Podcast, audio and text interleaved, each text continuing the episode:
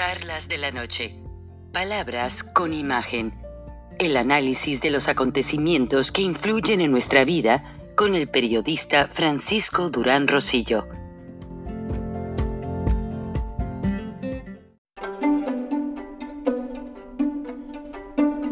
Frank Durán Rosillo eh, te saluda y los saluda a todos ustedes, su amiga María Celeste Raraz, para invitarlos a que se suscriban a mi canal de YouTube María Celeste Raraz, tal como mi nombre, donde les informo todas las semanas eh, sobre entrevistas que tienen un tema que ayuda a mejorarnos como personas y de paso son interesantes. Las pueden encontrar en mi canal de YouTube, así que los espero. Y se suscriben gratis.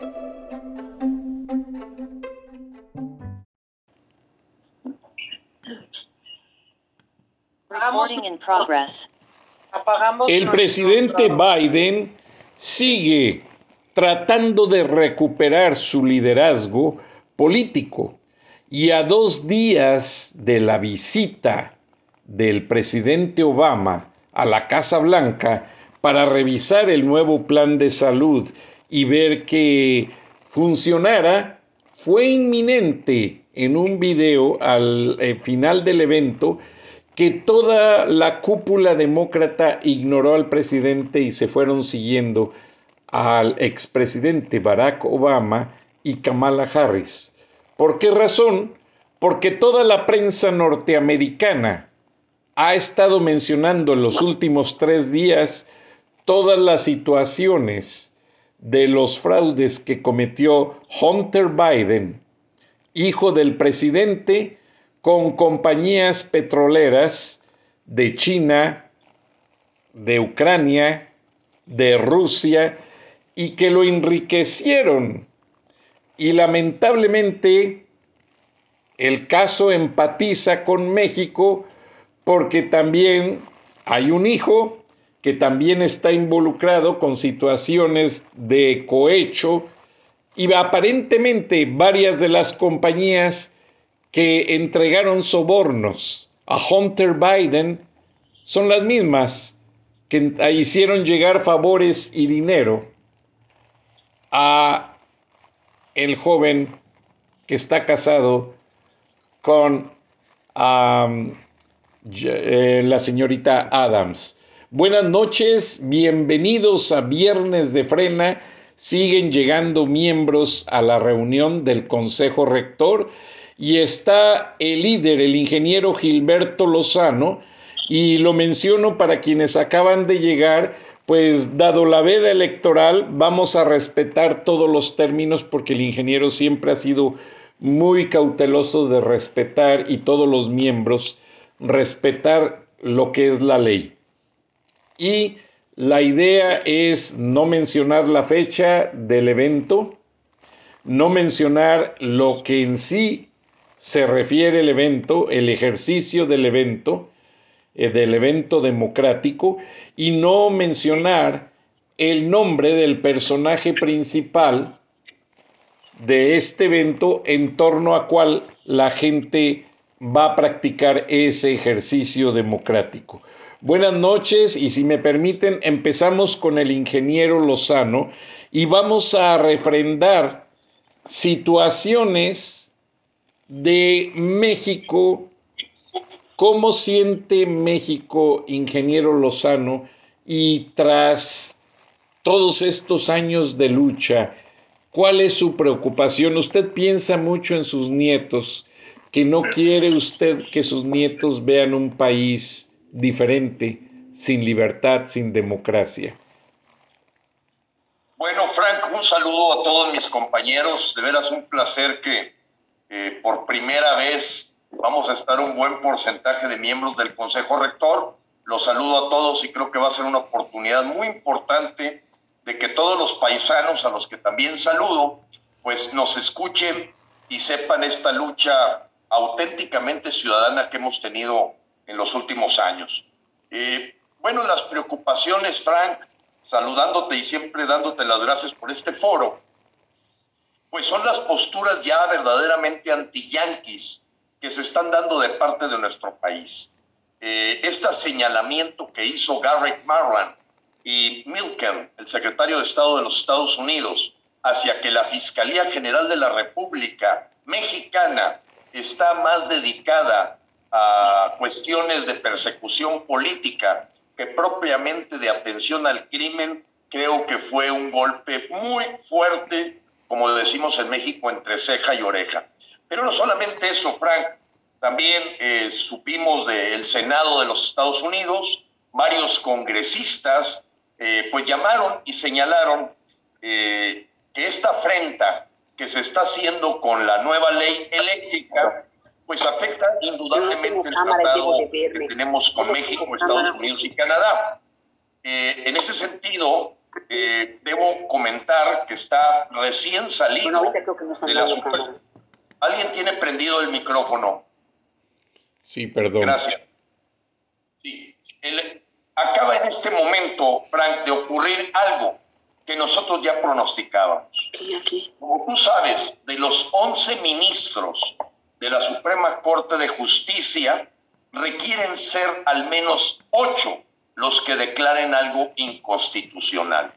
Es decir, que si tú en esos 11 ministros filtras 4, difícilmente algo que pisotea la Constitución puede darse el dictamen de que es inconstitucional. Pues hoy ocurrió eso. Efectivamente, los ministros de la Suprema Corte de Justicia que fueron llevados a esa posición eh, por la presidencia de México, pues hoy hicieron precisamente eso, golpear para efectos de que no se declarara inconstitucional la ley que fue presentada el año pasado contra la industria eléctrica en México. ¿Y esto qué significa, Frank? Significa que se genera un monopolio en la distribución de energía eléctrica de la Comisión Federal de Electricidad, que todas las mesas de diálogo, eh, debates, convenios que los empresarios de México, además de compartir los tamales con chipilín, no les han servido más que para que se burlen de ellos y el día de hoy, hace unas horas, la Suprema Corte de Justicia declaró que va para adelante esta reforma de la industria eléctrica que le da por completo el control a la Comisión Federal de Electricidad de Manuel Barle. Bueno, estos eventos, Frank, que están ocurriendo ahorita, que son golpes directos, directos a la economía mexicana, a los consumidores, eh, pues lógicamente te ponen en una situación de desventaja, podríamos llamarlo así por lo reciente de los hechos, el ejercicio democrático que vamos a vivir los mexicanos. Y entonces, ¿qué ocurre? Lo que nunca había ocurrido en la historia desde la Revolución Mexicana. El partido en el poder, Morena, y el gabinete mandan llamar al ejército mexicano y en sendos aviones de la Guardia Nacional aterrizan en dos estados de la República para promover que hay que salvar, hay que salvar al gabinete, hay que salvar la 4T, hay que salvar, nunca lo habíamos visto. Soldados, generales, jefes de la Guardia Nacional haciendo proselitismo por un partido político, por una ideología, por algo que va más allá de su juramento patriótico de defender la soberanía nacional. Eso, eso no lo habíamos visto. Probablemente la gente que vivió la Revolución Mexicana podría platicar de algún evento parecido, pero habla de que el gobierno está en pánico. El gobierno tiene miedo. Ese es el tamaño del miedo que tiene el gobierno porque si México despierta, Frank, el rumbo del país va a cambiar en los siguientes días. Y eso es algo que quiero destacar porque así como ves regalando dádivas, amenazando con la pérdida de algunas eh, cupones o ayudas, que es una total mentira porque son ayudas constitucionales. Hoy vemos un gobierno completamente echando la casa por la ventana porque transpira miedo, transpira pánico, está completamente asustado porque cuidado, y en las siguientes horas México despierte y decida cambiar el rumbo del país, Eso es lo más importante que te quiero decir. La presencia de Rodríguez Bucio, de Luis Crescencio Sandoval, en sendos eventos proselitistas de tipo político, en lugar de andar buscando capos o resolviendo los problemas de inseguridad, manifestó, manifestó el terror que siente el gobierno de perder el siguiente ejercicio democrático. Qué lástima, ingeniero Lozano, porque eso es muy cierto. De hecho, la gente pues eh, hacía apreciaciones en cuanto a la presencia de muchos secretarios en la mañanera casi a diario, en el caso del general Luis Crescencio Sandoval, mientras la calle, en, en la calle, la violencia está de manera desbordada. Ahora, estamos pues, estoy muy honrado de ver a gran parte del Consejo Rector. Todos, si tenemos tiempo, van a participar, pero eh, antes de empezar el programa, eh, Vicky Jurado me decía un detalle muy importante, que está en Jalisco, pero por la violencia no puede viajar al vecino estado de Michoacán. Ahora, el estado de Jalisco tengo entendido que está en manos pues de un gobernante que no es del partido oficial y Michoacán sí está en manos del gobernante del partido oficial recién electo.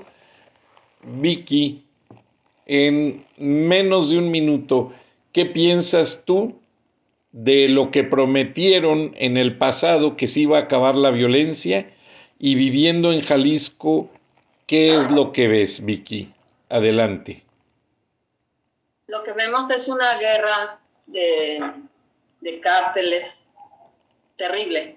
Y entonces, como estamos justo en el centro del huracán, estos estados, eh, incluyendo Guanajuato y algunos otros eh, que están aquí alrededor, pues no ha logrado, no han intentado ni siquiera hacer algo.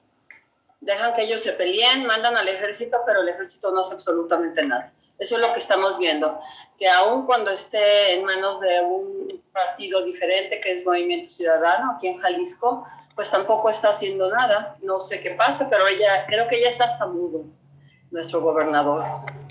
¿Crees tú que ya negoció con la 4T? No lo sé, pero todo puede pasar. Gracias, Vicky. Muchas gracias. Ahora, en orden de aparición, ahora sí, como dicen en, en algunos programas, Rosario, ¿tú qué opinas sobre el abasto de medicamentos y si has visto alguna mejora en el país en este momento?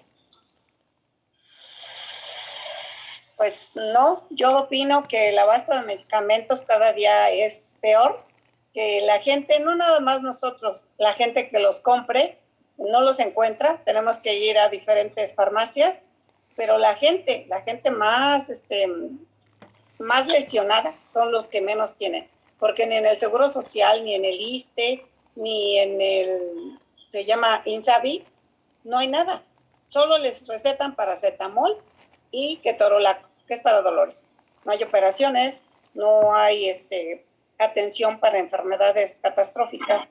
Entonces, esto va de mal en peor. Y lo mejor de, bueno, lo mejor entre comillas, es que la gente se está dando cuenta de eso. Gracias, eh, Rosario. Vienen en camino el doctor y Maribel Garza, pero yo le había pedido al doctor Garza que de alguna manera nos explicara cómo hasta hace algunos años la gente de Estados Unidos iba, bueno, no, yo no porque no estoy muy cerca, pero la gente de la franja fronteriza iban a México a abastecerse de medicinas, incluso a ver al dentista, al oculista, porque salía más barato. Ahora parece ser que es al contrario. La gente de los estados fronterizos mexicanos cruza al lado americano para comprar alguna medicina y me hablaban de que este, este fenómeno crece más cada día y le vamos a preguntar a la señora Karina Rodríguez que está en Nuevo León, ¿cómo siente ella el ambiente dentro del, de cuidar el vocabulario de la veda? Siente a la gente de Nuevo León que siempre es muy apasionada para los eventos deportivos, musicales y políticos. Habrá, eh, se siente el palpitar del pueblo o se ve muy cautivo de lo que está pasando? Gracias, Frank. Mm, pues ahora que estuvimos en, nuestro ejercicio, en todo este trabajo del ejercicio democrático en el que está nuestro país, eh, sí vimos un alto porcentaje de, la ciudadanía, eh, pues, eh, activa y contenta con, con, este ejercicio democrático. Qué bueno, señora Karina. Eh, para pensar como mamá, que es usted, con todo respeto, y me voy a tomar la libertad de felicitarla al aire, porque convaleciente de tratamientos, usted nunca dejó de participar le agradezco, es algo muy bonito. Muchas gracias. Y yo sé que no se podía asolear y usted traía tremendo sombrero y cuando lo seguí y transmití aquí eh, el video de una de las marchas, decía yo, bueno, ese sombrero, ¿cuándo se le va a quitar que no se le ve la cara? Y ya después en una entrevista que le hice a la señora Rodríguez, pues ya conocí la situación Conozco la calle y diario rezo por ti, Karina, y gracias por ese esfuerzo. Vamos a pasar con Lucía Esparza. Lucía, tú estás en Querétaro, si no me equivoco. En Coahuila, Frank. En Coahuila, perdón, de donde es Catón, eh, mi maestro Armando Fuentes Aguirre.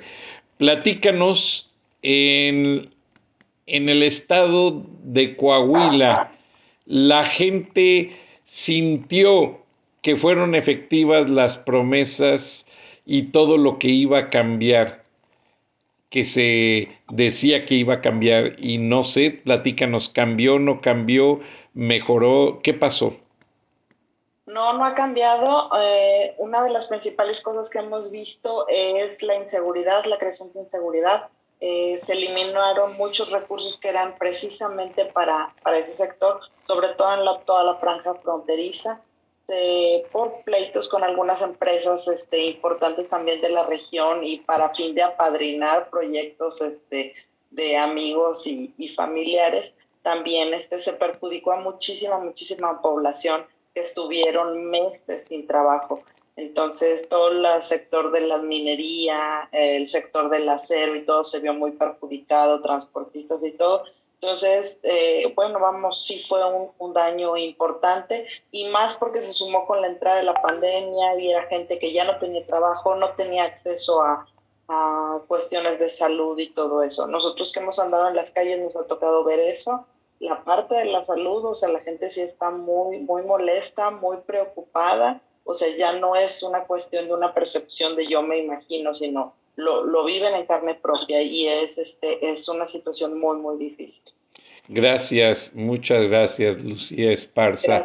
Ahora, este, antes de pasar con los doctores, que vemos que son varios, y quiero que nos hablen precisamente sobre la situación actual del país, yo le quiero preguntar rápidamente al ingeniero Lozano, porque en una intervención que hice yo de un programa, el secretario, el canciller, fue a una reunión a la India y empezó a pedir inversión en materia en materia de energía.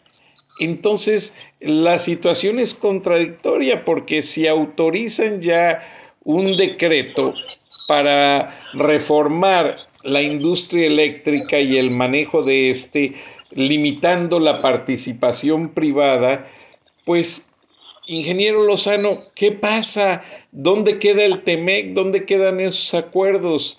¿Qué está sucediendo en este aspecto? Bueno, Frank, eh, mis compañeros me podrán corregir, pero eh, también acaba de hacer una declaración el gobierno mexicano de que no va a repudiar los actos de Rusia contra Ucrania eh, en el Consejo de Seguridad de la ONU. Y eso habla de unas relaciones exteriores ya completamente, eh, digamos, cargadas hacia el lado del eje comunista, el eje de Putin, el eje de Venezuela, Nicaragua, indudablemente para ellos la cercanía con China. Entonces, estamos ahorita, yo en, mis palabras sería dándole patadas al pesebre. Verdaderamente el gobierno mexicano está aislando a México como si fuese una nueva Cuba, una nueva Nicaragua, una nueva Venezuela, y por ello ves eh, estos puentes con países que no son extraños cuando tenemos capitales mexicanos, capitales canadienses y capitales americanos que desean invertir en México y que hoy, eh, por cierto, fue anunciado que México ya dejó de estar entre los países atractivos para invertir.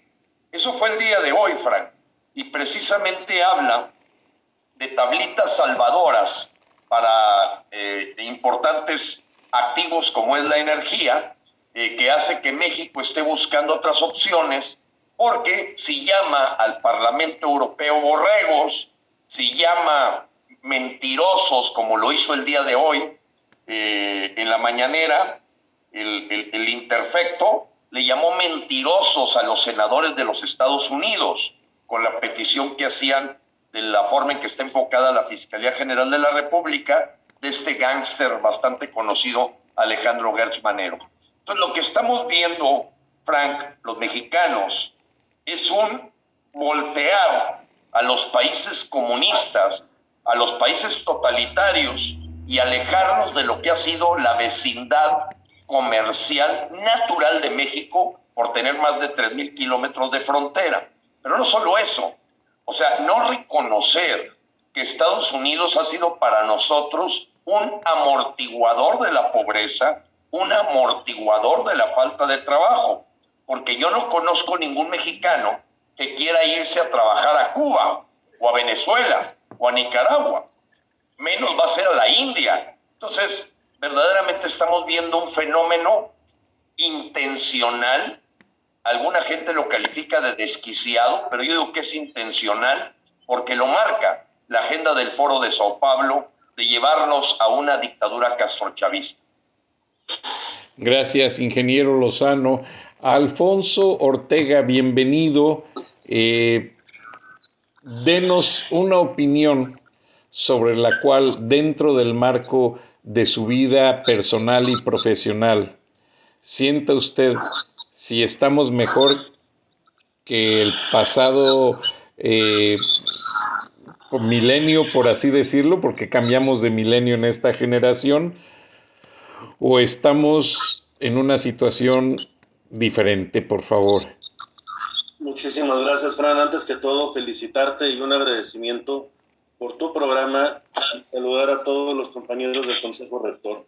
Definitivamente estamos en una situación mucho, mucho peor eh, de hecho, yo soy originario de la ciudad de Monterrey y por cuestiones de, por cuestiones de elecciones en el 2006 me tuve que venir a vivir a Dallas, precisamente porque no había en México las oportunidades de trabajo, de negocios que había. Y ahora, después de 2006 al 2022, nos topamos otra vez con este tipo de problemas. Eh, la situación en México es grave tan grave que estamos a punto de perder el país y es por eso que todos nosotros estamos luchando por él en estas, eh, en estas instancias. Gracias, Alfonso, y en pocas palabras ha resumido el palpitar general del país. Ahora, no tengo el nombre, creo que es Eduardo, Medicina Práctica me aparece en la pantalla. Danos tu opinión en un minuto, por favor, ¿Qué piensas respetando los términos de la veda electoral? que pienso pues que definitivamente pues tenemos que, estimular la democracia en, el mexicano, ¿no? Que, el mexicano busque la democracia, busque participar, entonces este busque estos, este tipo de ejercicios y para definir, no, no, no nada más como decimos, no, no, no, no hacer, ¿no? Entonces, este, pues son muchas cosas, este, pues no sé, creo que creo que es muy positivo lo que hemos logrado y este y de ahí para adelante. Claro que sí, el Eduardo. Doctor Eduardo Frank, el doctor Eduardo está en Quintana Roo. Ah, perfecto. Sí, coordinador, coordinador de, de, frena en, Quintana Roo. Gracias, bienvenido Eduardo. Y pasamos con Luis David Galindo. Eh, tu sentir, Luis David, y dinos tu, tu actividad y dónde estás, por favor, porque quiero conocer un poquito de todos. Adelante. Hola Frank, eh, buenas noches, muchas gracias por la invitación. También estamos por acá por el estado de Coahuila. Este, bueno, soy junto con Lucía Esparza, coordinador estatal de Frena del estado de Coahuila. Y pues mira, déjame decirte, yo estoy en una situación eh, un, diferente, no quiero decir a todos porque vemos muchos así, pero bueno, te puedo contar que tengo 17 años en silla de ruedas y en 17 años que yo tengo en silla de ruedas, jamás en la vida había me había faltado algún medicamento porque no lo distribuyeran en alguna farmacia privada o no privada. Bueno, ahora en el a partir del año pasado he tenido este falta para Mm, falta de ciertos medicamentos necesarios para mi salud. Y no te estoy hablando de nada especial, es, fueron unas cremas, unas medicinas, eh, y pues las farmacias eh, comentan que están viendo retrasados por, por cuestiones federales, no, no, no, es por cuestiones privadas de, de ellos. O sea, yo en 17 años que tengo de estar en silla ruedas, nunca había eh, nunca habíamos notado esa situación eh, o percibido esa situación eh, con mi discapacidad. De hecho, tuvimos que andar fuera en otras ciudades tratando de conseguir el medicamento que no se conseguía aquí en la ciudad. Como mencionas, estuvimos hablando con familiares de allá de Estados Unidos porque también los medicamentos que llegaron llegaron de a muy poquitos y que no sabían cuándo, se, cuándo los iban a volver a surtir. Esto es de viva voz mía, como te digo, soy un chico en silla de ruedas, no tengo por qué inventar absolutamente nada, nadie me está pagando, son cosas que vivimos y que jamás habíamos vivido durante todo mi padecimiento. Eres un gran mexicano, Luis David Galindo. Eh, me preguntan de cabina, estamos en vivo en nueve estaciones de radio en los Estados Unidos. Me preguntan eh, que están llegando mensajes a una cabina en Idaho. ¿Qué medicamentos necesitas? Ay, no, no, ahorita no. Este, Pero ¿cuáles son los que han faltado eh, para cumplir con la duda? Por ejemplo, hubo falta de medicamentos que se llamaban lírica. Ahí es que mi mamá es, la doctora aquí en la casa. Yo no me sé los nombres de los medicamentos. ¿Qué otro?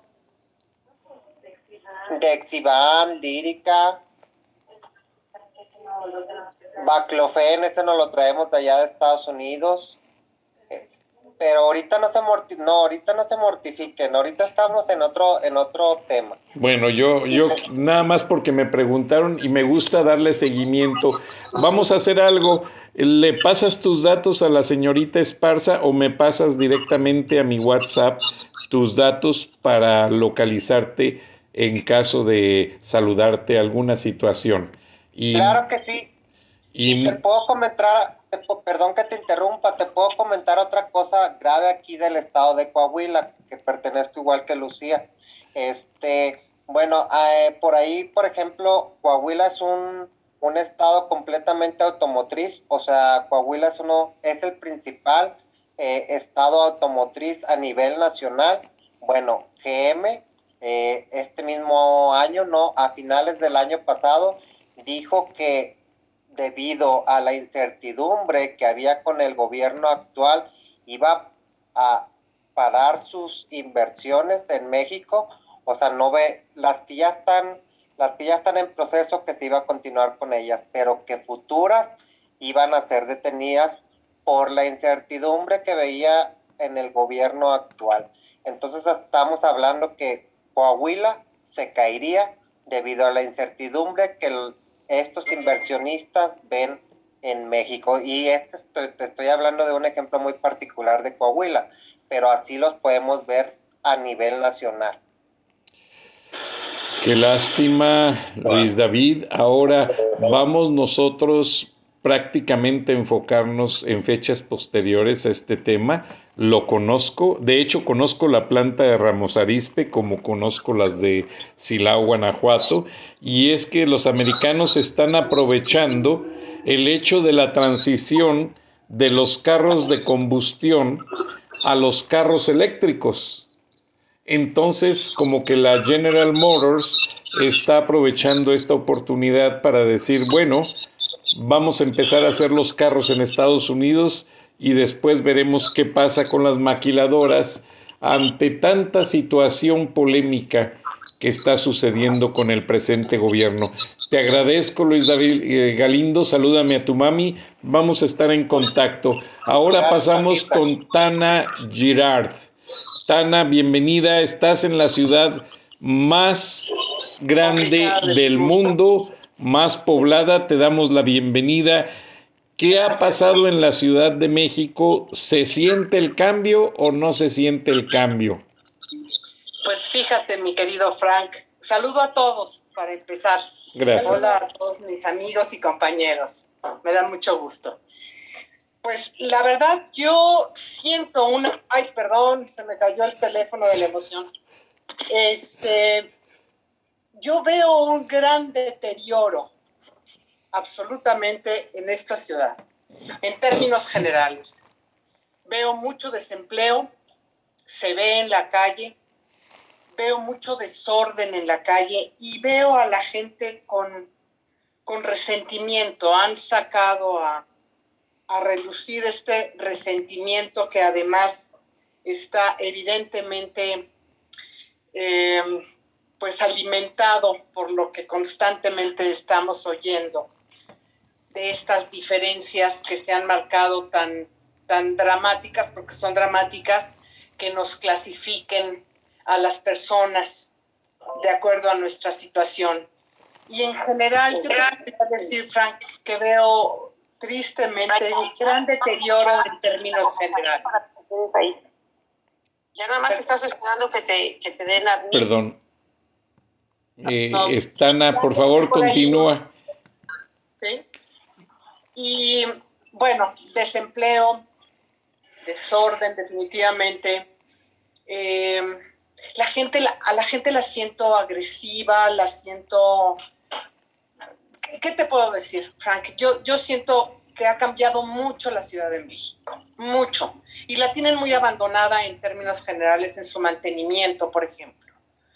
La veo sucia, la veo muy desagradable, la verdad. Yo, yo con mucha inseguridad también, mucha inseguridad. Eh, tenemos miedo de salir por las noches o inclusive en el día y determinadas zonas siempre escogemos por dónde movernos. Ya no sentimos la plena libertad de podernos mover en todas partes. Y pues, ¿qué te puedo decir? Esto es muy triste, porque vivimos en una ciudad que podría ser hermosa, es una ciudad linda la Ciudad de México, pero sí está muy deteriorada, tristemente. Sí, lo entiendo, Tana, estuve por allá hace unos meses y completamente de acuerdo contigo.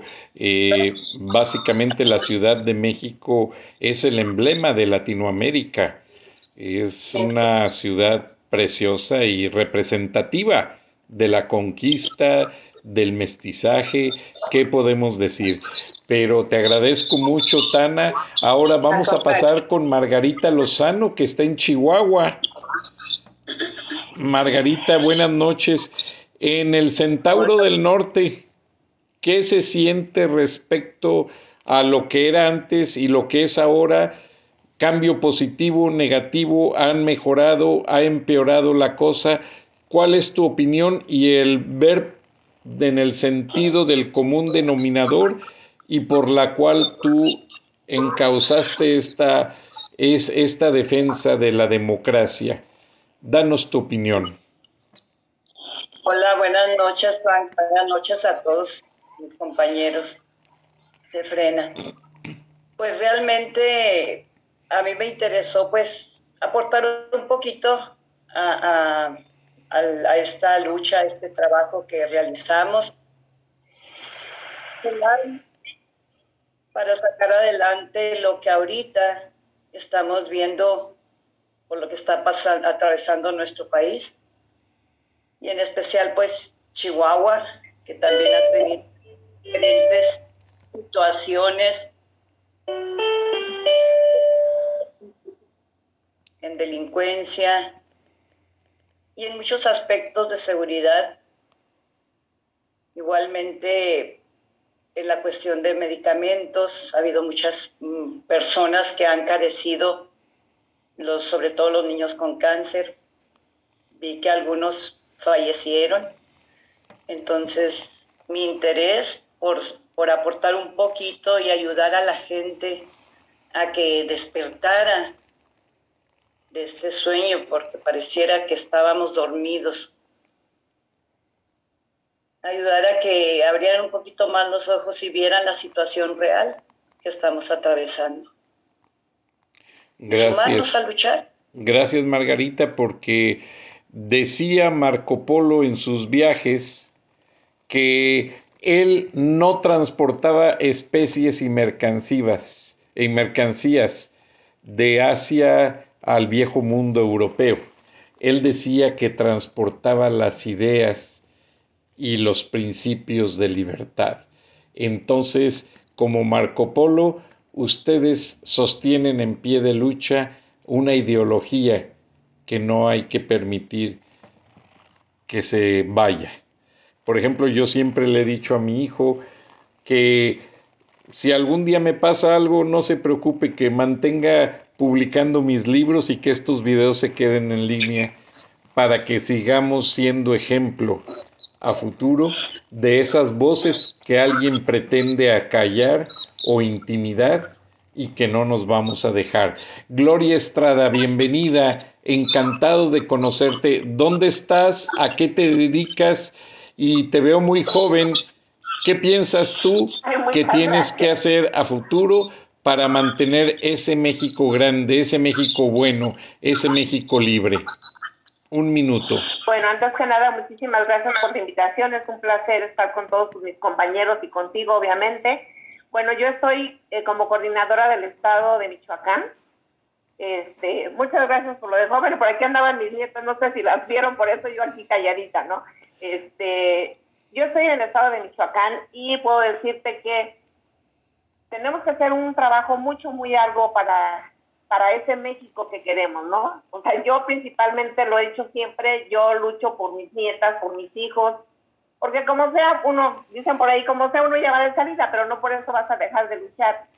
Eh, te puedo decir que Michoacán es un estado de los más hermosos de la República, un estado que tiene absolutamente todo, que es capital mundial en muchísimas cosas y que tristemente está sumido en la miseria, en la pobreza es el estado, creo que el número 30, algo así, de, es, terrible, y que vivimos literalmente en un narcoestado.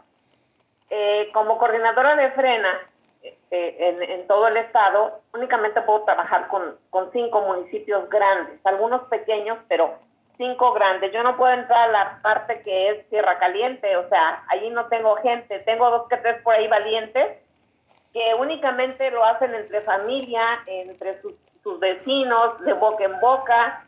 Los tengo en, los, en los chats de patriotas que le llamamos, pero de verdad que es, es, es muy triste cómo, cómo está la violencia, cómo está el narco, porque eh, todos los días y, en todos lados, eh, todos los días hay, hay balaceras, hay muertos, hay, hay este, desaparecidos, hay secuestrados. Es terrible, de verdad que es muy, muy terrible y creo que tenemos que seguir en esta lucha, o sea, sea como sea, pase lo que pase, tenemos que seguir en esta lucha para poder lograr el México que, que queremos. Muchísimas gracias. Buenas noches. Gracias, Gloria. Una valiosa participación y pues para mucha gente que no hay, ha, viajado a México en muchos años, tus palabras son de demasiada autoría, demasiado valor. Ahora vamos con Susana Roldán. En un minuto, ¿dónde estás? ¿A qué te dedicas, Susana? Eh, y por favor, ¿qué ves? ¿Alguien tiene por ahí abierto el micrófono? Ciérrenlo para escucharnos todos, por favor. Adelante, Susana. Ya, mucho gusto. Un gusto estar con ustedes.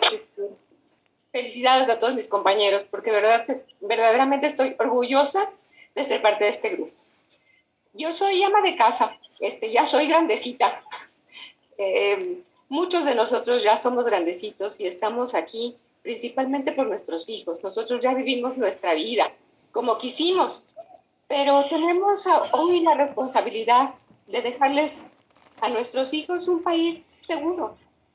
Yo veo muchos jóvenes, eh, los veo un poquito frustrados porque les faltan oportunidades y son niños que, que han estudiado, se han preparado, están listos para desempeñarse en muchos ámbitos y no hay oportunidades. Eso me frustra. Pero bueno, porque aquí estamos haciendo nuestra parte. Gracias, Susana, y es importante tu valentía de expresarte con la verdad. Y pues me hiciste pensar en que esta mañana escuché un reporte precisamente de inmigración, en que Alejandro Mallorcas tuvo que verse forzado a aceptar de manera casi inmediata a los ucranianos esperando asilo en la frontera, porque como ustedes habrán escuchado, eh, Vladimir Putin, con la autorización del gobierno mexicano, aceptó muchos espías y tienen miedo que esos espías vayan a envenenar a los ucranianos que están en la frontera esperando en las banquetas porque no están ni en hoteles ni en ninguna parte. Entonces el reporte de inteligencia de que llegó a la Casa Blanca ayer maneja que había la posibilidad de que se cometieran envenenamientos de ciudadanos ucranianos como han pasado en otras partes del mundo han envenenado periodistas y opositores y es muy triste y ojalá y eh, no cambien estas cosas en el sentido de que la frontera sea ya no una herida, como lo decía el escritor Carlos Fuentes, de que la herida más grande del mundo está en la frontera México-Estados Unidos, donde diario mueren 3.000 personas en promedio y esperemos que regresemos a la paz y a la tranquilidad. Gracias, Susana. Pasemos con Maribel Garza. Maribel, gracias que pudieron llegar a tiempo usted y el doctor. Maribel, como coordinadora de Frena en Estados Unidos, en un minuto, el sentir de la gente, el participar y lo que te inspira a seguir. Bueno, buenas noches a todos y a todos mis compañeros. Llegamos aquí rápidamente, pero bueno, muy contentos y muy, muy orgullosos de todo nuestro equipo, nuestros compañeros y hermanos de lucha. Eh, la verdad, pues nuestro sentir es, es esto, que como estamos viendo, como cada día nuestro país está cayendo más bajo, nos están dando más golpes, más fuertes, como nos decía ahorita nuestro líder, el ingeniero Lozano con esta noticia también del día de hoy. Cada día nos están dando golpes más, más, más bajos, más rudos, más fuertes, eh, hasta ver cuánto es el grado de resistencia de nosotros y, y, nosotros desde acá apoyando a todos los compañeros en todo lo que podemos, eh, desde la frontera y por todas las partes que, estamos todos los eh, hermanos mexicanos acá en Estados Unidos, pues muy orgullosos y preocupados, pero como siempre digo, ocupados.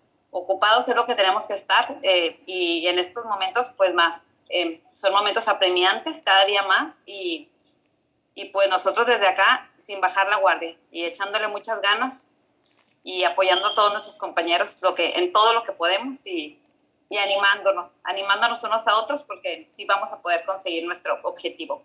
Primeramente Dios. Gracias, señora Maribel. Y entre la audiencia del programa hay muchas felicitaciones porque curiosamente ahora que veo este grupo del Consejo Rector, hay muchas damas eh, con respecto a los hombres. Este, yo creo que no sé, no los puedo contar a todos en este momento, pero siempre la valentía de una dama nos da el ejemplo a los hombres. Y veo que Rox Villares no está a cuadro, pero ojalá y nos escuche para darnos su opinión. Pero mientras se conecta, vamos a escuchar a Mónica Álvarez. En un minuto, Mónica, ¿dónde estás? ¿A qué te dedicas? ¿Y qué piensas de antes y ahora y después? Hola, muy buenas noches a todos mis compañeros. Es, de veras estoy orgullosa de cada uno de ellos. Yo me dedico a este, pues ser ama de casa, tengo un taller de costura, de alta costura, eh, entré a Frena con mucha pasión, con muchas ganas de sacar adelante porque me gusta la libertad. Yo platico con mis, mi hija y mis nietos todo lo que, yo viví. Ellos están muy emocionados, participan 100% también en Frena, me ayudan a volantear, etcétera. Yo quiero que ellos aprendan cómo defender al país, que no, se, no permitan nada de nadie. Ellos tienen la razón, ellos deben destacar adelante lo que ellos quieran y sobre todo la libertad. Este, eso es lo que pienso de lo que yo viví, lo que quiero que se viva y de lo que está pues ahora sí que para que todos podamos vivir. Y pues les deseo que este momento sea padrísimo para todos nosotros y que el 10 de abril podamos disfrutarlo eh, saciarnos, em, embriagarnos de esa dicha que estamos esperando. Gracias, Mónica, te lo agradezco. Muy bonito gatito que brincó por ahí. Este, bueno, no regresó Rox Villares. Vamos a pasar entonces con Jun Ariceaga. Configuración de privacidad, donde estoy. Bueno, a ver. Ahora sí. Alguien por ahí tiene abierto el micrófono mientras arregla, por favor. Vamos a escuchar a Jun Ariceaga. Muchas gracias. Buenas noches. cámara con tal cámara. Sí, eh, bueno, yo soy del Estado de México. Este, el Estado de México es muy grande, muy productivo, muy poblacional y pues sabemos varios, varios eh, coordinadores, está Raúl Pérez, está Mónica Álvarez, está Rocío Martínez y bueno, no recuerdo quién más, pero, pero estamos divididos también por zonas muy importantes alrededor eh, de lo que es la Ciudad de México, zona conurbada. A, ver, a, mí, a mí me tocó, a mí me toca, yo estoy en Toluca, y eh, pues a mí a mí esto me llegó a preocupar porque yo creo que me pasó algo muy parecido al ingeniero Lozano. Yo siempre protestaba de todo en frente de mis hijos a la de la comida por la situación y se paró mi hija muy molesta y me dijo, pues si quieres hacer algo, espero que hagas algo. Entonces fue cuando abrí los ojos y me dio mi amor propio y dije, voy a buscar a, este, a Gilberto Lozano. Eh, inicialmente pues no era Frena, era Conasi y afortunadamente pues vinieron a Toluca, aquí los conocí y a partir de ahí eh, pues se me, se me ha hecho este pues una, una forma de vida, me volví activista. Eh, yo creo que la preocupación más que por eh, sí por mi familia obviamente, pero yo creo que lo que nos mueve a este gran equipo es que pensamos en los demás. Y eso es muy importante. Te perdí. Bueno, creo que perdí a la persona que nos estaba hablando. Le agradezco. Este, vamos a pasar Ahora. si yo no estoy bien, mi vecino no está bien, eh, nuestro no está bien. Hola, hola. Ah, perdón, Jun, es que te me fuiste de repente y el tiempo nos apremia. Dame un cierre rapidito, por favor. Te doy un rápido. Bueno, yo soy arquitecta y he movido gente que son obreros, que son campesinos, que son maestros de obra. Me he llevado, híjole, no sé, dos centenares al, al Zócalo a protestar. Estoy en defensa de la gente popular, la gente que trabaja. Ay, hasta se me hace uno de la garganta.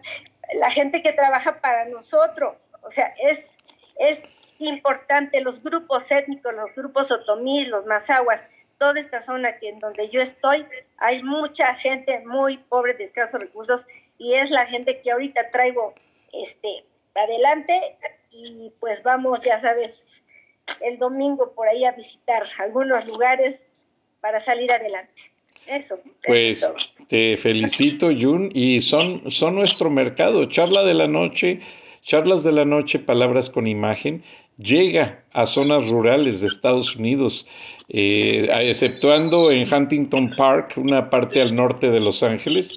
Lo demás son zonas rurales, pero eh, vamos avanzando y tengo que regresar con el ingeniero Lozano porque tengo tres preguntas, pero quiero pasar con todos, ahora sí, como la escuelita. Ah, levante la mano así con el dedo el que quiera participar y nos pueda decir algo. Adelante, Marcela Mijares. Desconecta tu micro, conecta tu micrófono, por favor. Hola, sí, ¿cómo están? Buenas tardes. Eh, pues con este maravilloso grupo que estamos viendo aquí y que me da muchísimo gusto verles las caras, eh, hemos hecho activismo hace más de dos años con las marchas, la ocupación del Zócalo, actividades estatales, pero intensamente hemos trabajado hace diez meses informando y concientizando a los mexicanos directamente el trabajo de campo, en la calle, platicando con la gente uno por uno, del poder ciudadano que tenemos, pero que no lo utilizamos, ya sea por flojera, por desidia o desinformación. Y eso hicimos nosotros y todos los grupos de los que estamos aquí, informamos, porque ahora creemos que el reto es ciudadano y no político. Y el mensaje que nosotros les dábamos precisamente es participa, en lo que te inviten, participa. Entonces, pues que hay que defender nuestra democracia, no podemos dejar en manos de otros el rumbo de nuestro país. Y yo creo que el lema de nosotros, si pudiéramos tener uno, sería que lo hicimos por amor a México. Muchas gracias, Marcela Mijares. Te, eh, siento que transpiras esa pasión que les ha dado el ingeniero Lozano y este, estoy con el, con la presión del tiempo, pero si no tienen inconveniente, el programa acabaría técnicamente en nueve minutos, pero me avisan de Radio Paisano que nos dan otra media hora de aire y si están de acuerdo y lo que me llena de emoción es que nadie se ha retirado del grupo, siguen y siguen llegando gente, por ejemplo está entrando en este momento Rox Villares, le damos la bienvenida. Eh, otras dos personas que levanten la mano antes de pasar con el ingeniero Lozano, de las que no han participado, porque tengo dos preguntas bien importantes para el ingeniero, por favor. A ver, doctor Morales, adelante. Por favor, conecte su micrófono, doctor.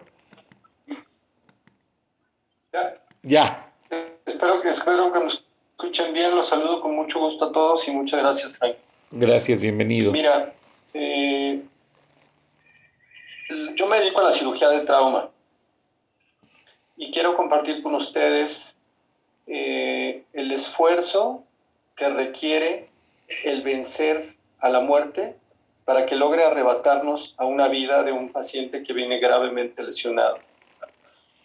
Esta tarea únicamente se logra con un gran trabajo en equipo.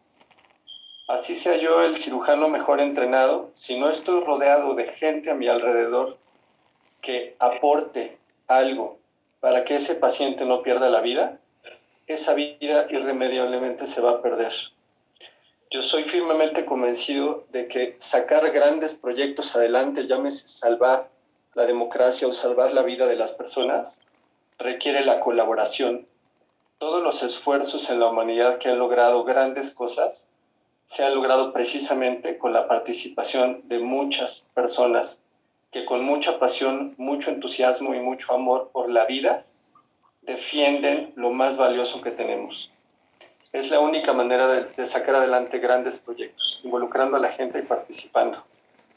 Cuando lo, lo único que no tiene remedio es la muerte.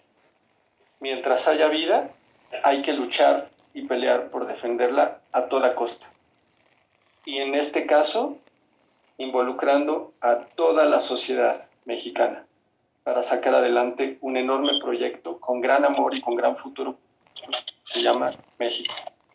Gracias, gracias, gracias, doctor Morales. Me has dejado pues impresionado una, una gran eh, percepción de vida que nos acabas de dar y me entra por el auricular un comentario que una, un médico de la audiencia dice que los mejores cirujanos de trauma están en México, porque lamentablemente hay tanta violencia, tantos accidentes que son, que son quienes realmente tienen más práctica en el ejercicio. Eh, vamos a regresar con todos ustedes en unos minutos, pero le quiero preguntar al ingeniero Lozano, si ustedes todos me lo permiten. Por favor, quienes tienen abierto el micrófono, por favor pónganlo en, mute, nada más para no tener esas interferencias, porque se van a radio y en radio me están reclamando. Este ingeniero, a ver, ¿quién está todavía? Por favor, por favor, cierren su micrófono. Este, Gracias. Y ahorita continuamos con este ejercicio de participación de todos. Ingeniero Lozano, eh, me han pedido de la audiencia durante estos días, porque usted mencionó después de que habló de la modificación de la ley eléctrica que nadie entiende y que incluso los mismos inversionistas de Temec han tenido que pedir a sus congresistas en Estados Unidos y a la misma directora de energía que venga a hablar con las autoridades porque sienten que no tienen garantías. Ingeniero Lozano, de la misma manera, hay mucha gente que siente que no tienen garantías en cuanto al manejo de los dineros. México sobrevive al ingreso de remesas de nuestros paisanos que nos están oyendo en este momento por decenas de miles. Ellos están preocupados. Ya en ciertos consulados se están poniendo anuncios y letreros del Banco del Bienestar. La gente piensa que ese Banco del Bienestar, manejado por el ejército, porque ya la vez pasada que toda nuestra gente fue a México a pasar la Navidad, tuvieron que rendir su reporte de sus vehículos y pertenencias al ejército, porque ya no fue el, el, registro federal de vehículos el que les dio el permiso temporal para ingresar a territorio mexicano con un vehículo de manufactura extranjera o de placa extranjera. Ya fue el ejército mexicano y se sintieron intimidados por aquellas imágenes que con usted, ingeniero Lozano, manejamos de la gente asaltando a nuestra gente y los policías protegiendo a los asaltantes. Ahora, esos letreros en, el, en todos los consulados, 50, sobre el Banco del Bienestar, son muy significativos. Es algo imperativo que van a, se siente que van a hacer algo con las remesas. Antes de que suceda, ¿qué recomendación nos da el líder de Frena a nuestra audiencia? Gracias, Frank. Voy a tratar de ser muy concreto porque pues me gustaría que todos mis compañeros participaran. Debe de saber toda la audiencia que somos 73 miembros en el Consejo Rector Nacional y que a su vez cada una de las personas que ellos ven aquí, pues tienen equipos de mexicanos en donde estamos hombro con hombro luchando. O sea, esta no es una organización jerárquica, por eso nos llamamos coordinadores, que significa coordenar. O sea, realmente todas las decisiones son democráticas. Y debo decir que pues yo no creo inspirar a nadie. Simplemente lo que logramos es que todos los inspiradores de este país hemos logrado reunirnos en este equipo. Bien, la ley eléctrica evidentemente va a pisotear el Tratado México-Estados Unidos-Canadá. El señor eh, autor de esta iniciativa de ley, recuérdense que las dictaduras controlan tres cosas. Una, la distribución de la energía. Dos, la comida. Y tres, los combustibles.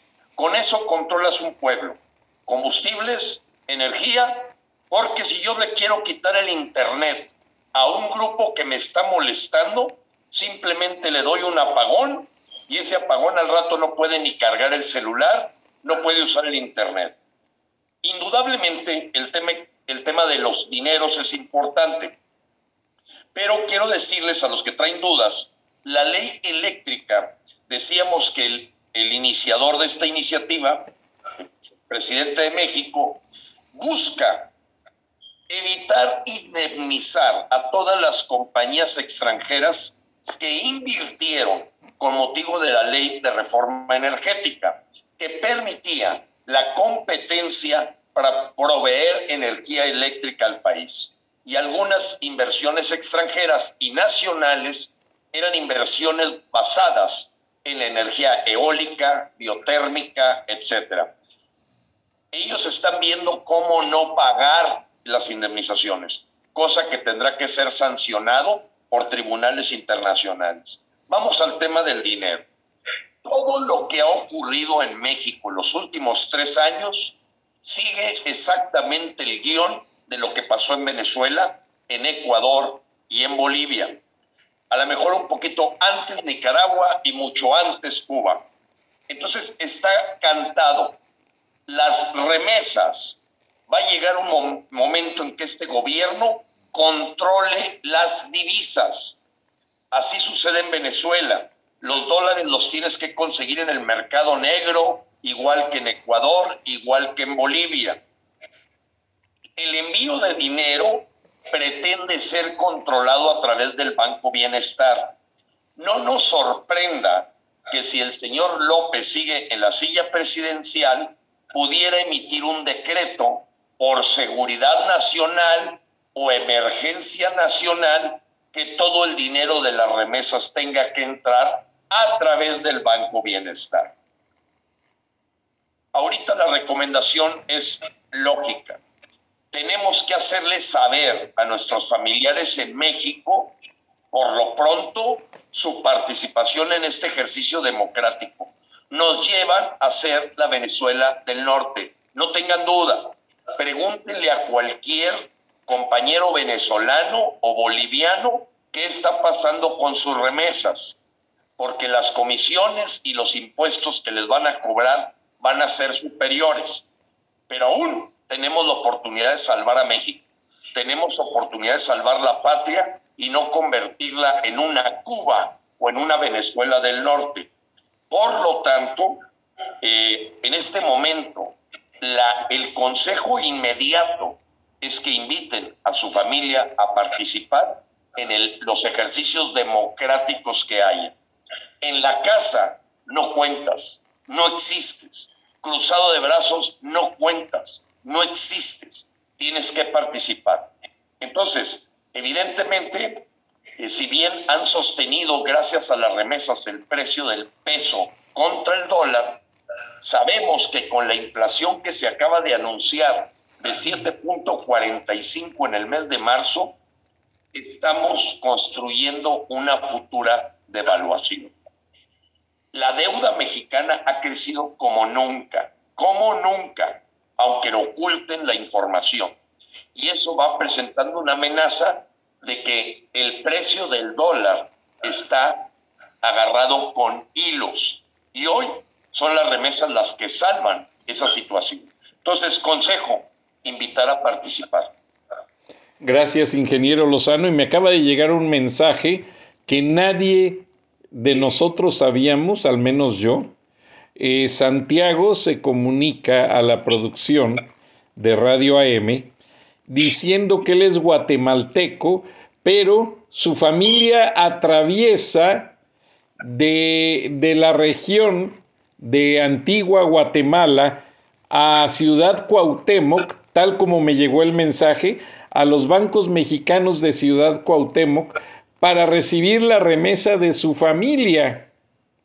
Entonces los guatemaltecos, que ya ahí hay un banco de la, del bienestar, platicando él con mexicanos que se han formado en el Banco del Bienestar para recibir su ayuda de su que les dan a los ancianos y a los ninis, dicen la gente ya en esa ciudad que todo se comenta la gente que empezando a funcionar el Banco del Bienestar, entregando las remesas, van a tener una lista de quién recibe las ayudas económicas, no sé cómo le llaman a la gente que le dan a los ancianos y a los ninis, tienen, no sé si le llamen beca o si le llamen pensión. El apoyo social. Ah, bueno. Le llaman apoyo social. Perfecto, gracias, ingeniero. El caso es de que van a tener ya una lista y por ejemplo, si va, vamos a pensar, mi mamá ya no existe, pero si yo le mandaba dinero a mamá, si mi mamá fuera al Banco del Bienestar y mi mamá recibiera ayuda del gobierno, primero la van a buscar en esa lista. Y si mi mamá ya recibió 300 dólares de ayuda en el pasado, y son y yo le estoy mandando 300 dólares, pues se van a cobrar a lo chino. Le van a decir, señora, pues usted declaró que no tenía otro ingreso. Usted declaró cuando llenó esta forma de la ayuda, de la petición de ayuda, que nadie le ayudaba y aquí está recibiendo usted 300 dólares de su hijo. Por tanto, se va por favor a, llenar un papel en el que renuncia a recibir esta remesa porque legalmente ya no le corresponde. Eh, entonces se me hace algo muy patético y que aquí bien representado con bastantes personas de todo el país, es bueno que se vayan enterando y vamos a pasar con una persona del Estado con gran densidad eh, demográfica, pero que gracias a las ensambladoras ya no emigra tanta gente que es Guanajuato. Vamos con la señorita, también se apellida Lozano, si no me equivoco, de Guanajuato. Eh, Rosy. Rosy. Rosy. Bienvenida. Por favor, dinos qué representaría en Guanajuato si empiezan a quitarle a la gente sus remesas a los familiares, eh, sería algo injusto, creo yo. Sí, bueno, en primer lugar, tenemos muchos, eh, tengo la experiencia de conocer a mucha gente de los Estados Unidos, nuestros paisanos que viven allá, porque creo que en esto puedo aportar. Tengo 20 años representando al estado de Guanajuato en Milwaukee, en Wisconsin, y cuando cada año que voy es un entusiasmo y una nostalgia de ver lo, que se, lo que llevamos de la cultura, la historia, y llegan todos ellos a platicarme y sus experiencias, los que no pueden venir por alguna razón porque no tienen documentos, y las que sí pueden venir, cómo hay un arraigo tan bonito eh, por en el, de, los, de, venir a, su tierra. Y, muchos, pues por supuesto, que le mandan remesas a, a sus parientes acá en, México y de eso viven, o sea, es increíble, afectaría tremendamente porque ellos han hecho aportaciones muy importantes, incluso aquí en el estado de Guanajuato, para mejorar sus zonas de sus zonas que eran algunas hasta rurales y se convirtieron en zonas urbanas del de, nivel de apoyo que han dado. Y es muy importante, por supuesto, ese ingreso de las remesas. Y pero hay otra cosa que nos está afectando con la noticia del día de hoy de la, autoría de la constitucionalidad que le dieron a lo de la reforma eléctrica. Sí quiero aportar sobre eso, porque el Estado de Guanajuato, eh, principal ingreso eh, las compañías ensambladoras del sector automotriz, pues nos va a pegar tremendísimo. Simplemente entre sus estatutos tienen que no pueden trabajar con energías sucias y, y eso va a afectar porque eso nos pone en riesgo de que se retiren.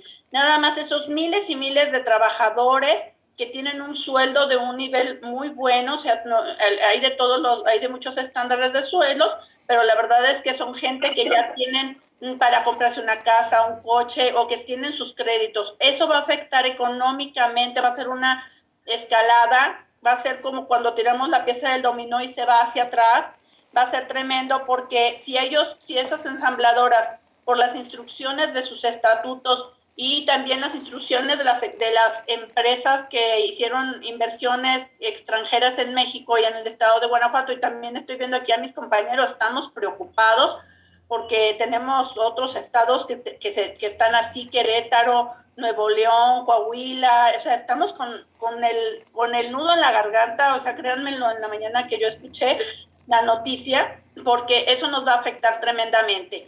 Aparte de lo, del daño a las remesas, pues hay que despertar. Invito a Guanajuato y a todos los estados despertar, despertar y tomar acciones. Ahorita que hay una oportunidad y la debemos tomar. Y aquí en el estado, eh, ese simplemente de que afecte a los créditos que la gente, porque pierda sus trabajos, ya no pueda pagar, va a ser una escalada, porque luego va a ser todo el daño del sistema crediticio del país. Y luego, por subsecuencia, los bancos. Entonces, ya vimos lo, el primer detalle de que se va a Citibanamex, que se, que se vende un, un banco de ese nivel que esté en venta, o sea, por favor, abramos los ojos, ya esa fue un signo. Así es de que mexicanos, no hay de otra más que despertar. Y es el momento justo, todavía estamos a tiempo y esperemos sobre todo que por la voluntad de todos, la buena voluntad, no sea demasiado tarde. Gracias, Rosy. Y realmente nada más para que la audiencia tenga una idea. Yo en los noventas, la compañía CNN me mandaba un curso a una empresa que se llama Sims en Macon, Milwaukee, y yo llegaba a Wisconsin, al aeropuerto, que por cierto allí UPS tiene su principal terminal de distribución, y ve uno aviones de UPS lleno el aeropuerto, y la persona que me manejaba mi agenda de viajes siempre me rentaba un Firebird, un carro deportivo. Entonces iba yo de Wisconsin al pueblito este que es donde hacen las motos Harley Davidson y que está muy cercano a Green Bay, a la frontera con Canadá. Pero me encantaba que yo llegaba los domingos temprano y al ir por la carretera veía yo el centro de Wisconsin y una tienda puso en su techo el nombre Guanajuato en verde, blanco y rojo. No me dejarás mentir. No, tenemos muchos hermanos guanajuatenses ahí, eh, principalmente de Guanajuato, pero también hay de Michoacán y Ciudad de México. Sí, y Wisconsin atrae mucha gente porque los guanajuatenses somos muy del campo y en Wisconsin hay dos industrias. Una, la láctea, se produce mucha leche, mucho queso fino, eh, demasiada cerveza y una gran influencia alemana también, y se produce mucha tecnología.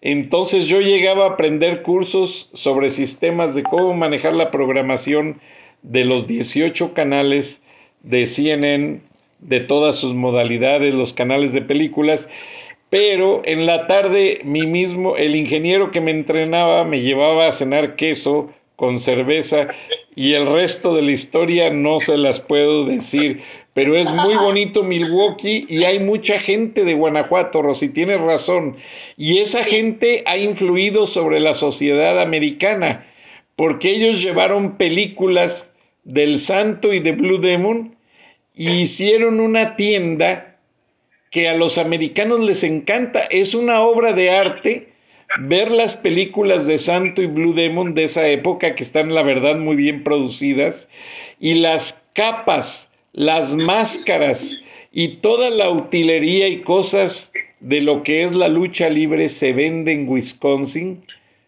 como mina de oro.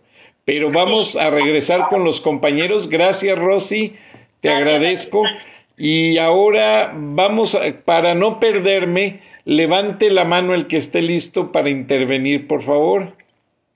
Un minuto. Nadie me levanta la mano, a ver, por favor. Eh, ¿O quién me falta? Yo te la levanto, aquí estoy. A ver, ubícame. Eh, el doctor. Eh, el doctor Morales. Arturo Garza. Ay, doctor Garza, ¿dónde estás que no te veo? Aquí estoy desde hace rato. No, pero son tantos que tengo la pantalla llena. Empieza a hablarnos, por favor, en un minuto. Eh, pues ya te conocemos mucho, eh, coordinador de Frena de, de, Tamaulipas. Pero doctor, háblanos de ese proceso, de cómo la gente ahora va a ver al doctor, como decimos comúnmente, al otro lado. Antes los americanos venían a ver doctores a México por lo barato, por lo accesible. ¿Qué está pasando? ¿Hacia dónde va esto, doctor? Fíjate, yo, te, yo quería tomar, tomar la, la, palabra porque creo yo que es importante esto, eh, saber que yo considero el país como una familia. Y desde ahí empieza todo. Cuando los padres de una familia, de sus hijos, cuando hay una enfermedad, si estamos construyendo una casa, estamos comprando un carro, cualquier cosa que en un momento podemos esperar, ¿cuándo le vamos a dar prioridad a eso? En este, en este país se le está dando prioridad a todas las cosas que no valen la pena, ¿verdad? Y realmente están abandonando lo más valioso que es la salud. Y como bien dices, en, el, en, el, en la frontera eh, realmente se, ve, se veía mucho, ¿verdad? Esta, este, eh, pues, eh, comercio, vamos a llamarlo así, este, turismo turist, este, médico que se llama, para ver que vinieran eh, los ciudadanos americanos, ciudadanos mexicanos, americanos, cualquier persona, ¿verdad? Este, los Winter Texans, que, era, que es muy, muy, mucho, mucho tiempo, están por aquí, por esta área en Texas, y cruzan a comprar los medicamentos. Pero este desabasto definitivamente es muy notorio. Y otra cosa importante, las vacunas desde el año pasado para, para los niños de 5 a 14 años, la gente de Estados Unidos, y no me va a dejar de mentir el ingeniero y Karina, este, están viniendo autobuses a, vacunarse. O sea, hay un ofrecimiento para estos niños, ¿verdad? Y algo que me llamó la atención es que, eh, pues, la COFEPRIS desde, desde febrero de este año tenía la autorización para dar la vacuna a estos niños. Sin embargo, hasta marzo pasó todo un mes. O sea, aquí podemos hablar de de crisis, podemos hablar de desabasto, pero también podemos hablar de negligencia. Entonces yo creo que todo esto se resume, ¿verdad?, a un fracaso, fracaso y de lo más valioso que es la salud. La salud en México definitivamente está, está por los suelos, aunque digan lo que digan ahora con bombo y platillo, nos dicen que están eh, eh, creando, ¿verdad? Por fin reconocieron que el INSABI no sirve para nada, ¿verdad? Y no ha servido para nada desde que quitaron el Seguro Popular. Y ahora en Nayarit están dándonos una eh, nueva, eh, ahora sí que modalidad que se llama eh, el IMSS Bienestar, que estamos seguros que solamente es para, para darle ahí un poquito de movimiento a lo que ya sabemos, ¿verdad? Entonces, realmente yo creo que estamos en una crisis en, en lo que se refiere a, a, la medicina, ¿verdad? Que eso yo siempre he criticado.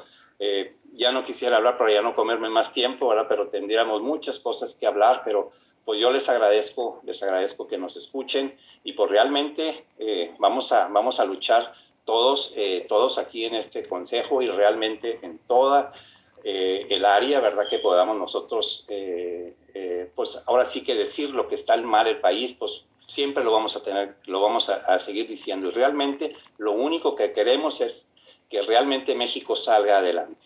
Y pues muchas gracias, muchas gracias. No, gracias doctor y este te agradecemos esa gran vocación de servicio como médico y como mexicano eh, que apoyas la democracia. Y en la audiencia tenemos una amiga que se llama Judith Finkelman. Ella es judía mexicana. Ella y su esposo se vinieron a Estados Unidos, pues el esposo es gastroenterólogo y batallaron mucho en México a raíz de los cambios de las leyes y en el seguro social. Llegó un momento en que dijeron nos vamos y se vinieron a Atlanta y el esposo trabajaba en dos restaurantes lavando platos, la doctora hizo su curso para revalidar su, sus materias y tener permiso de ejercer la, eh, la ortodoncia acá en Estados Unidos. Y ya que ella se hizo doctora, el esposo también revalidó y ahora pues los dos están en lo suyo. Pero me refiero al comentario porque es triste. Cada día veo más gente limpiando mesas en un restaurante y veo que son latinos y yo los saludo. Oye, ¿de dónde eres? No, pues soy de Tlaxcala y soy ingeniero industrial. ¿Cómo? Y la triste situación. Y luego me llama otro mexicano que anda ahí ayudando en el restaurante y me dice, mire, pregúntele a aquel es dentista y acaba de llegar. Y esa es la realidad que nos sigue a todos los mexicanos. Pero vamos a pasar con alguien más de quien no ha participado. Por favor, levántenme la mano para, para entrevistarlos brevemente. Está Marco Antonio Velázquez. Adelante, Marco Antonio, dinos tu experiencia, por favor. Buenas noches, eh, Yo soy, a todos mis compañeros. Yo soy de Puebla. Eh, estoy junto con Margarita Ramírez eh, coordinando la, el estado de Puebla. Desafortunadamente, nuestro estado está hundido cada día más. Eh, todos los días vemos más miseria, eh, vemos un estado que se está acabando. Eh, ahorita con esto que está pasando con lo de la energía eléctrica, pues también le va a pegar demasiado a lo que es la parte de la planta Volkswagen, a todo el parque finca, a lo que, a lo que es toda la industria, nos está pegando demasiado este Estado tiene que levantarse, pero la única forma va a ser que participemos en esta en esta, en esta situación democrática el domingo porque no le veo otra situación para salir. Aparte de que estamos eh, con algo muy fuerte con el presidente de la República, tenemos algo peor aquí nosotros, tenemos a Barbosa. Barbosa está haciendo aquí de Puebla mm, su conejillo de indias para implementar varios de los programas que ellos necesitan hacer, como ideología de género, como eh, poner el aborto legal, todo ese tipo de situaciones que están, están creando aquí en Puebla. Desde aquí, hace ya, cuando se inició todo esto, eh, estaban queriendo tomar todas las escuelas ya como parte del gobierno Sí, la educación privada, exactamente. Qué bueno que lo tocas. La UTLA se defendió como pudo del ataque de Gert Regresó, pero la UTLA estuvo ocho, ocho meses tomada por, por Gert por sus desaferros de Gert Pero esto es increíble lo que está pasando en Puebla. Puebla que era un estado de los que iban pujantes, estamos en la inopia he platicado con muchas eh, personas ahorita que estamos saliendo a volantear, que estamos haciendo mucho trabajo, y pues sí están bastante molestos, sobre todo también la clase pues más desprotegida, está muy molesta y está buscando la forma de, de de eso, y creo que ellos nos van a ayudar mucho este domingo. Con todo lo que estoy platicando, ellos nos van a ayudar mucho, pero está pegando muy directo en, el bolsillo, aún a pesar de, la, de lo que le están dando como, como ayuda ya no, les, ya no les alcanza para nada. Pues esa es mi, mi experiencia aquí en Puebla, aquí estamos y vamos a seguir en la lucha con todos mis grandes compañeros, eh, que hasta ahora tenemos el gusto de, de y estamos aquí. Muchas gracias, Frank, muchas gracias, compañeros. Buenas, bonita noche. Al contrario, Marco Antonio Velázquez, gracias y es un placer poder escucharte y verte. Y has tocado dos temas medulares el de la educación privada, que es la educación que más o menos ha tratado de salvarse y es la que ha hecho pues que la educación pública no decaiga, porque los maestros que dan clases en, las universidades públicas también dan clases en universidades privadas y eso mantiene muy bien un balance. Ahora tratan de quitar la educación privada, pues es como demeritar todo el programa educativo a nivel general. Y pues qué bueno que lo mencionas, Marco Antonio, y es muy triste porque Realmente Puebla es un estado emblemático en materia de cultura, en materia de educación, de, arquitectura y la gente está entusiasmadísima, gente de todo el país escuchándolos, me piden y me preguntan que por qué no habíamos hecho esto antes porque no había habido gente de Puebla como Marco Antonio. Y bueno, levanten la mano porque la audiencia está muy atenta.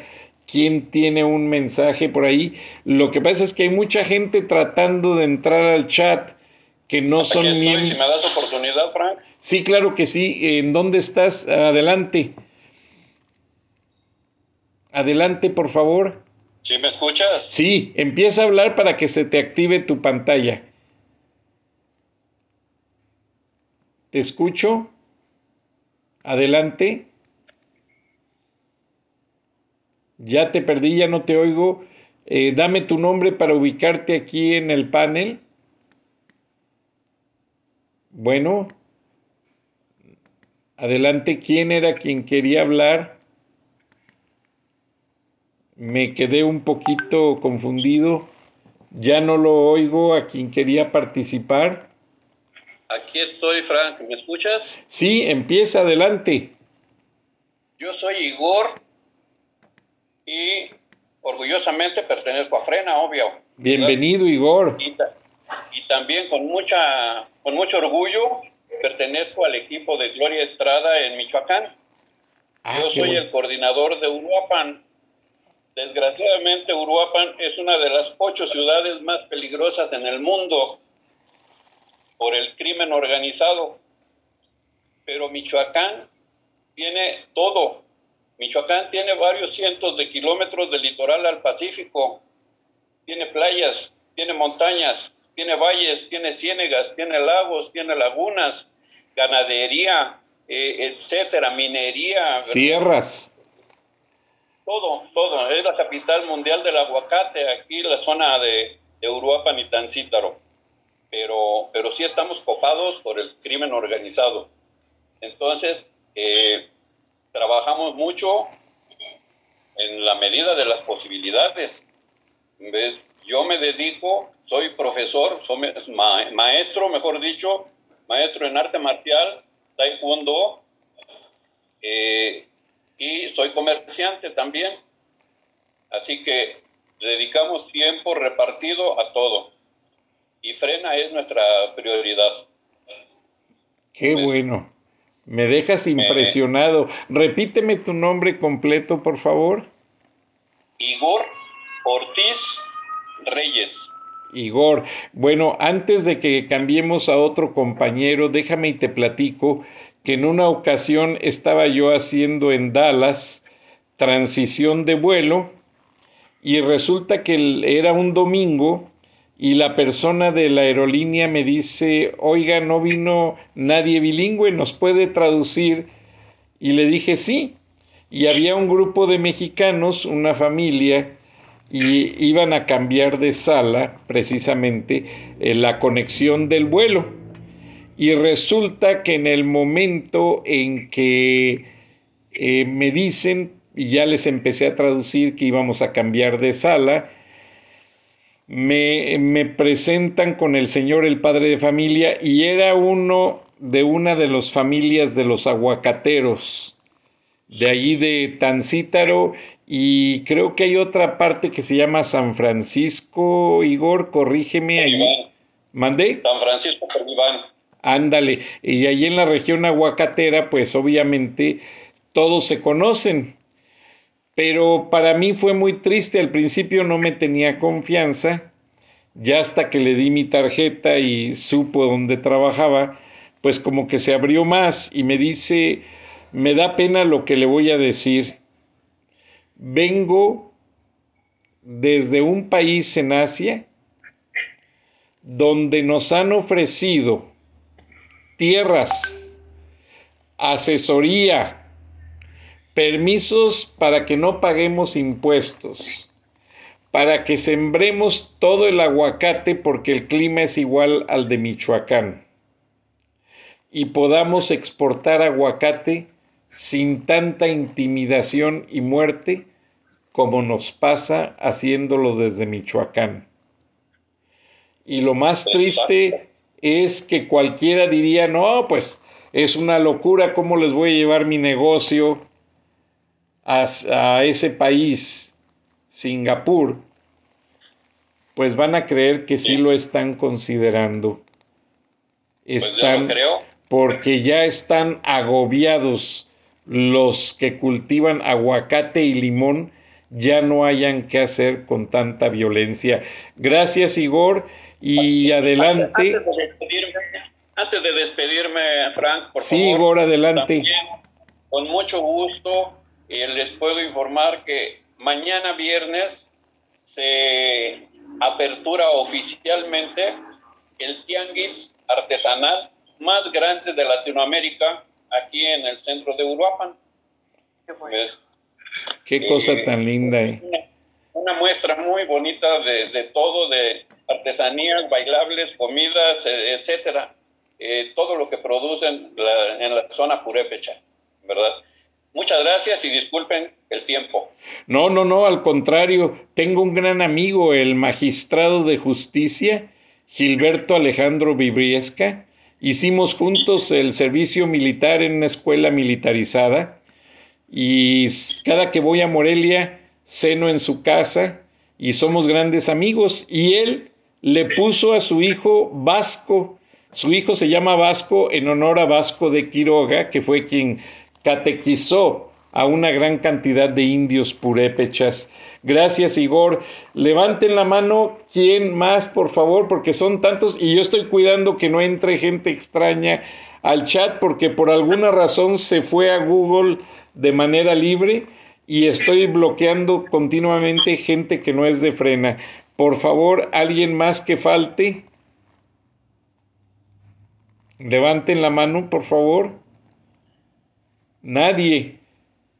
A Bueno, veces... Si me, si me permites. Sí, doctor Alfonso Ortega, adelante. Nada más una reflexión rápida porque veo que no se decide mucho hablar. Yo nada más quería comentarte, los grandes eventos históricos en México se han presentado cada 100 años. 1810, la guerra de independencia, 1910, la guerra de, eh, por la Revolución Mexicana, y ahora estamos en el 2020. Nada más para dar un agradecimiento a todo este grupo de gente. No es casualidad que ahora, 2010, 2020, se esté presentando esto. Gente como Gilberto Lozano se presentan cada 100 años en nuestro país. Y el grupo que estamos aquí, también nos presentamos cada, cada 100 años para defender a México de una dictadura castrochavista. Tenemos que participar y salvar a nuestro país. Lo vuelvo a repetir, México está en grave peligro, tenemos que salvarlo entre todos. Es todo, gracias. Gracias, doctor Alfonso Ortega. Realmente muy importante la participación y ya se nos cumplió la media hora y ya ahora sí lamentablemente tenemos que despedirnos y si no tienen inconveniente me disculpo con los que faltaron y le pido al ingeniero Lozano que nos ayude con un mensaje reflexivo para lo que se viene y se ve venir, para que nos motive a no decaer. No hay batalla perdida. Nunca hay que ir al frente rindiéndonos antes de luchar. Eso me lo enseñó mi padre.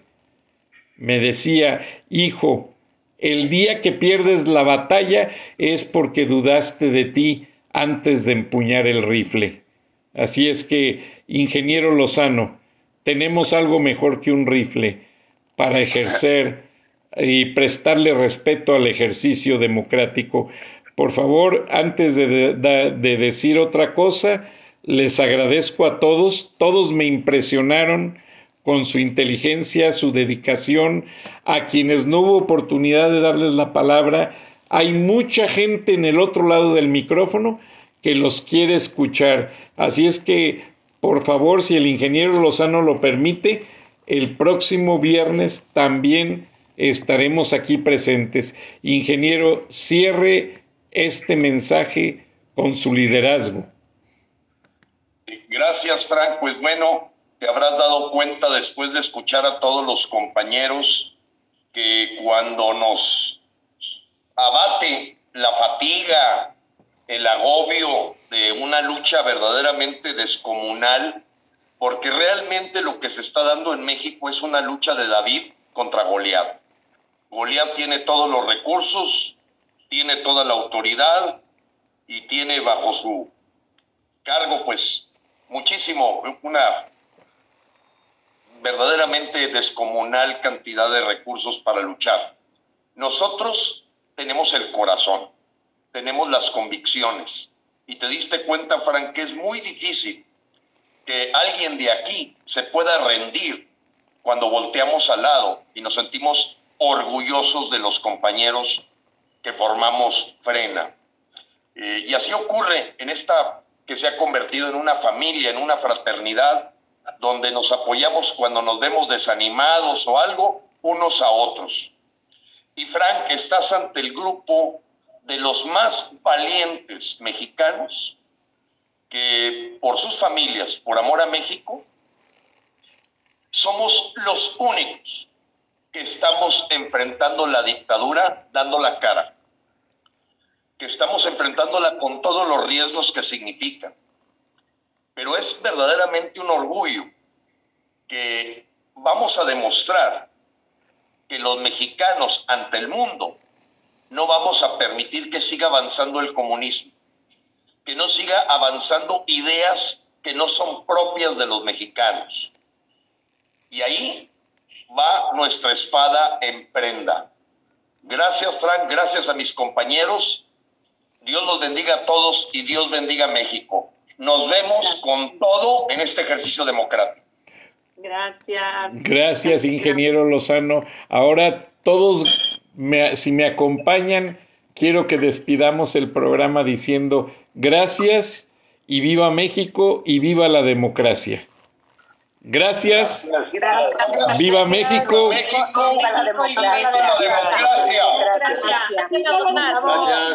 Gracias. Está muy emocionada la audiencia y les pide a todos que vuelvan a participar. Muchas gracias, nos despedimos. Saludos desde Guanajuato. Saludos a todos. Buenas noches, muchas gracias. Gracias. Gracias, hasta luego. Dios los bendiga a todos. Gracias. Gracias. Gracias. Recording start.